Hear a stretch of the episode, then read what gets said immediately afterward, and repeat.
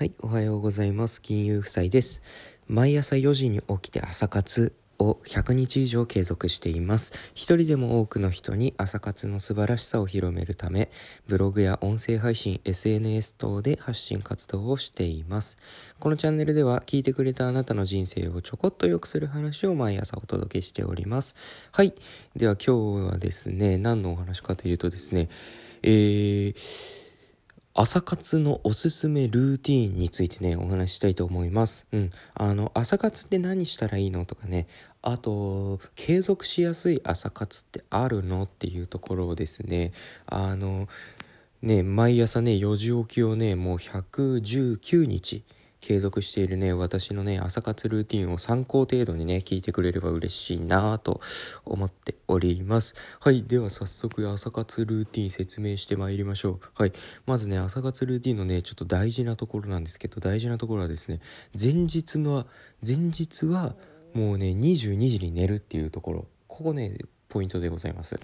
前日は22時にまず寝ます。はい。6時間の睡眠を確保するために22時に寝ます。はい。で、えー朝になります。はい。でここから朝活ルーティンですね。うん。4時にまずアラーム鳴ります。はい。アラームが鳴って、えーアラーム止めるんですけどここでね自分との戦いを毎朝繰り広げるわけですね。で、自分との戦いで、えーまあ普通に起きれた時はいいんですけど、ちょっとね、あの、自分との戦いでね、睡魔の方がね、勝ちそうな時はですね、5秒ルールで無理やり起きるっていうことをやってますね。5秒ルール。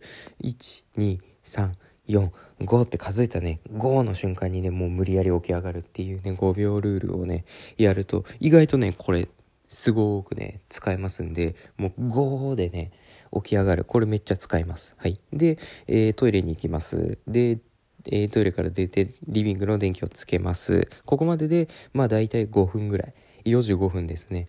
うん。で、そこから音声配信、あ、音声の収録をします。で、大体収録時間は5分から10分をめどに、えー収録しています。で、えーその後すぐに収録した音声を配信します。ここで大体ね、4時半ぐらいですね。うん、30分ぐらい。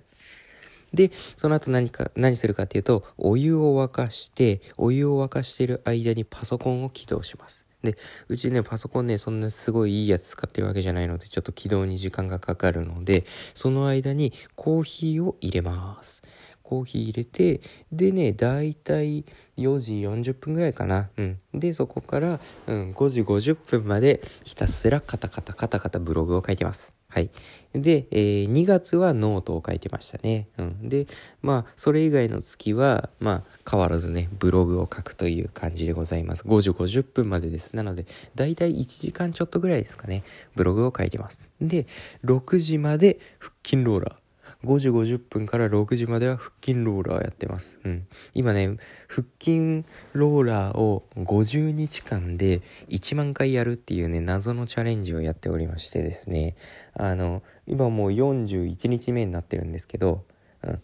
42日目ですね。ごめんなさい。42日目になってるんですけど、あの、ね、腹筋ローラーを200回、1日200回やれば50日で1万回ということでね、毎日腹筋ローラーやっております。はい。で、その後は、まあ、プロテイン飲んで、あとはサプリメントですね。マルチビタミンと亜鉛のサプリメントを飲んで、うん、いろいろ、こう、やっていくわけでございます。うん。で、子供の朝ごはんを準備して、うん、あとは歯磨いてストレッチして着替えて、6時40分に子供を起こしに行くと。はい、これが私の朝活ルーティン以上でございます。うん。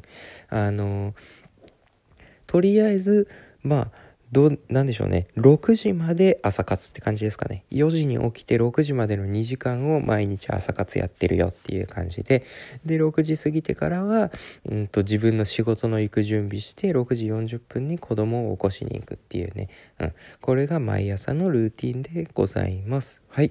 以上でございます。で、聞いててね、あれ？って思った人も多いと思うんですが、これ以前配信した朝活ルーティンとほとんど内容変わってないんですよ。うん。要はですね、内容変わ変え変わったところは腹筋ローラーやってるぐらいですかね。うん。で、これね、あの、なんで同じこと配信したのって思われるか、思われた方もいるかもしれないんですけど、これね、伝えたいことは、毎日ね、同じことをやって習慣化すれば、120日ぐらい継続できるよっていう話をしたかったんですよ。うん。今ね、119日目なんですけど、4時起き。うん、明日で120日目になるんですけども毎日毎日もう同じ朝活をやっちゃえばいいんですよ。ルーティン組んじゃって。